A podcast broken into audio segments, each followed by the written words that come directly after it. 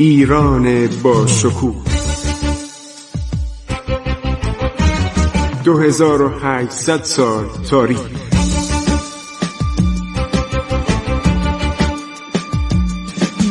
عبور از تاریخ.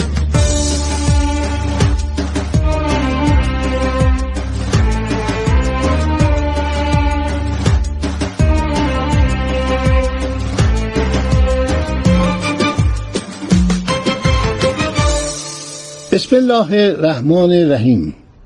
به نام خداوند بخشاینده مهربان.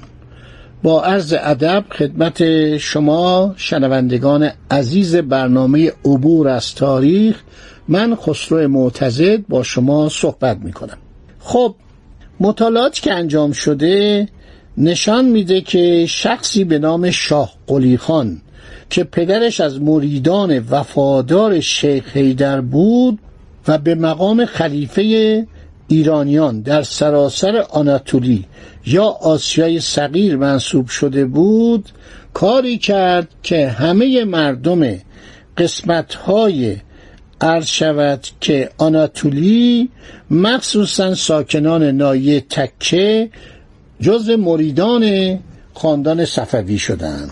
شاغلی در آغاز پادشاهی شاه اسماعیل جانشین پدر و پیشوای آناتولی شد. خب پیروزی های پیاپی شاه اسماعیل و سختگیری های زمامداران عثمانی شاغلی رو بران داشت که با عده از مریدان خودش روانه ایران بشه. در سال 917 شاغلی به اتفاق پانزده هزار سوار مرکب از افراد ایل خیش و گروه زیادی از مردم نایه منتشا و قرامان به قصد پیوستن به اردوی شاه اسماعیل متوجه ایران شدند. اینه که داشتن می اومدن عرض شود که یک درگیری هم با نیروهای عثمانی داشتن. عرض شود که این ماجلا تقریبا قبل از سلطنت سلطان سلیمه. سلطان بایزید آدم خوبی بود یعنی آدم ملایمی بود پدر همین سلطان سلیم. وزیر اعظم خودش خادم علی پاشا رو با سپاهیان فراوانی روانه شهر سیواس می‌کنه. در بین سیواس و قیصریه لشکریان عثمانی به عقبداران تکه ایلی یعنی ایل تکلو می‌رسن. در جنگ خونینی که روی میده دو گروه کشته میشن. هم علی پاشا کشته میشه خادم علی پاشا که وزیر بوده و هم شاغلی. شاغلی که مال ایران بوده طرفدار ایران بوده. بقیه هواخواهان شاغلی به سوی مرز ایران فرار می‌کنن. شاه اسماعیل نمی‌خواسته با سلطان عثمانی بجنگه. قدرتی نمی‌دونسته. میاد و دستور میده ادهی از افراد تکه ایلی رو به بهانه تاراج کاروانهای ایرانی مجازات کنن. و به بقیه میگه آقا شما چرا آدم کشید شما تو خاک عثمانی چرا حمله کردید؟ هر شود که این کاری که شاغلی کرده بود که قیام کرده بود به زیان مردم آسیای صغیر تموم شد. اونایی که طرفدار ایران بودن. و به اشاره عرض شود یونس پاشا وزیر اعظم که وزیر سلطان سلیم شده بود. چون سلطان بایزید و کودتا می‌کنن ارتشی های عثمانی ور میدارن. سلطان سلیمی که خیلی آدم تندخویی بود و خیلی آدم خونخاری بود عرض شود که میان و به ایشون میگن شما پادشاه بشو سلطان بشو.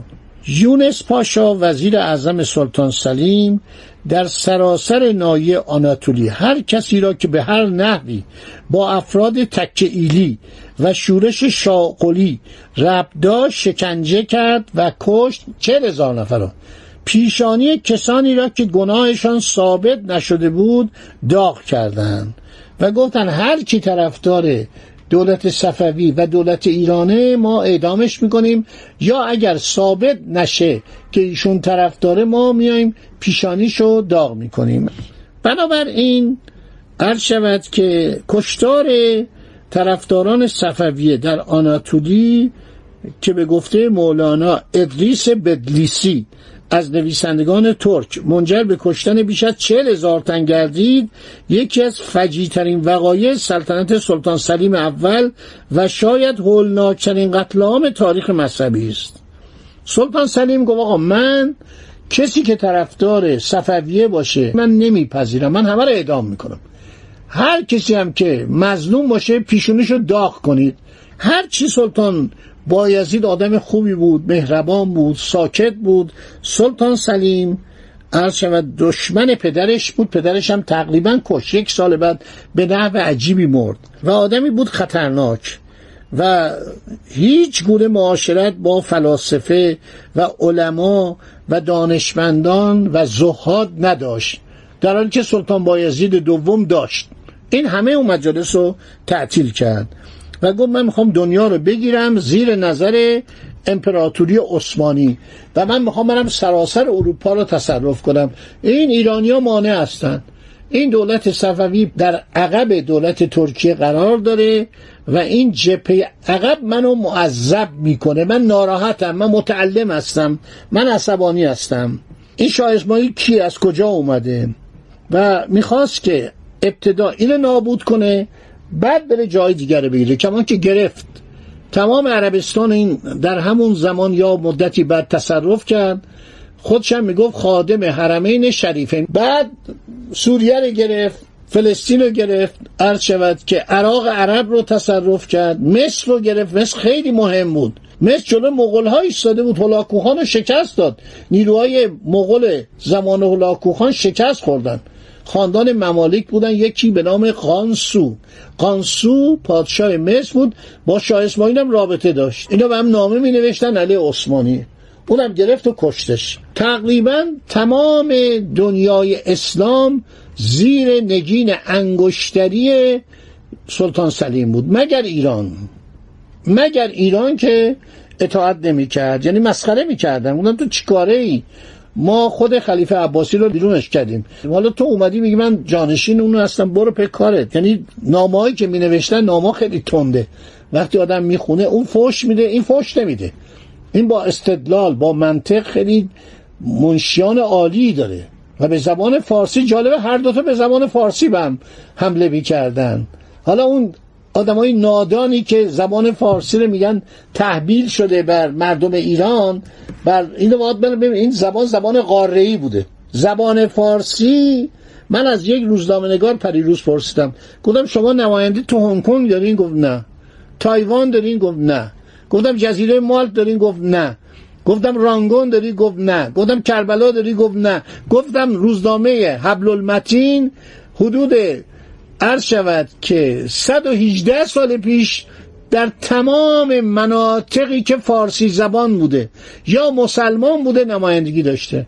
تمام شهرهای قفقاز خبرنگار داشته. نامه می نوشتن می‌رفت در بمبئی در کلکته اینا مراکزشون اونجا بود. خب هر شود که گوش نمی‌دادن دیگه. محل نمیذاشتن یعنی ایرانی ها به صحبت های شود که دولت سلطان سلیم گوش نمی‌دادن یکی از پسران سلطان بایزیدم فرار کرد اومد ایران و شاه اسماعیل خواهر خودشو به این داد. این نکات خیلی جالبه.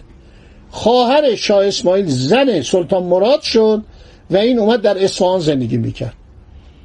و دولت عثمانی می‌خواست اینو بکشه میترسید که ایرانی ها این رو به صلاح حمایت کنن و برای سلطان سلیم یک به صلاح مدعی سلطنت بتراشن این بود که رفت بود اصفهان. تو اصفهان زندگی می‌کرد. خواهر شاه اسماعیل هم زنش بود. پس اینطور نیست که آقاین مورخین عثمانی نویسن که دو تا کشوری بودن با هم جنگیدن فامیل هم با هم بودن. ولی شاه اسماعیل یک غرور خاصی داشت.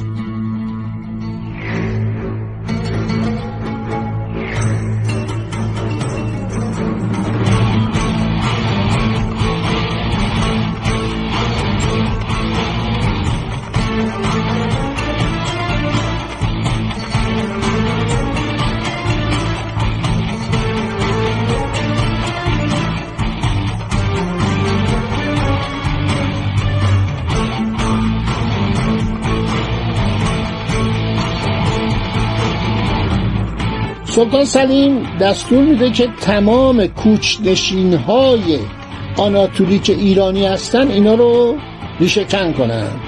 به اشاره سلطان سلیم علمای استانبول گرد آمدن و پس از مشورت فتوا دادند که آنچه ایرانیان می‌گویند ایرانیان پیرو شود مکتب صفوی اینها کفره اینا کافرن اینا پیرو مکتب صفوی چون چرا نمیان به ما اطاعت کنن و برای ما پول بفرستن؟ میان تمام این کوچنشینای ایرانی رو عرض شود می‌کشن. چهل هزار نفر اعدام می‌کنن و چهل هزار نفر دیگر پیشونیشون رو داغ می‌کنن. بعدم سعی می‌کنه که عرض شود که بین ایران و همسایگانش دشمنی بیاندازه. یعنی رابطه ایران رو از دو سمت غرب و شرق عرض شود قطع کنه. یک سری تحریک می‌کنه عبیدالله خان ازبک پسر شیبک خان. و خواهش کنه که حملاتتون رو شروع کنید انتقام بگیرید. در همه جا عرض شود که شروع می‌کنه تحریک علیه ایران. حالا ایرانیا بیچاره مردم ایران خود بنده. من ایرانی هستم. جنوب کشور که پرتغالیا گرفتن.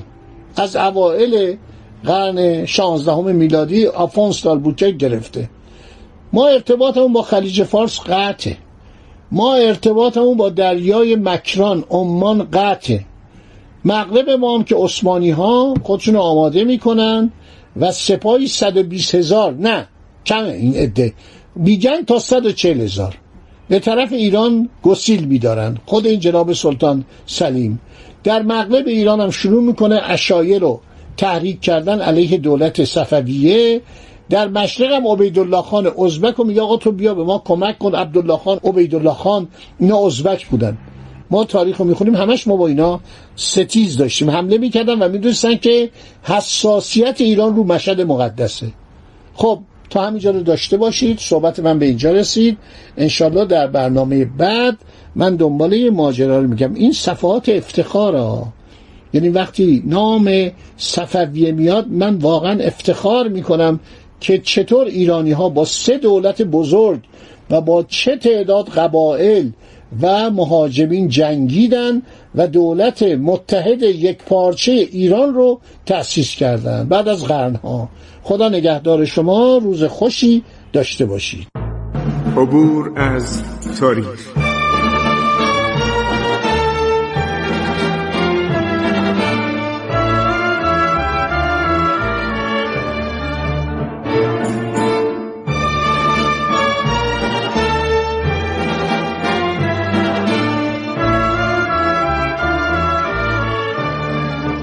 ایران با شکوه. 2800 سال تاریخ. سرگذشت ایران ما به روایت خسرو معتزد.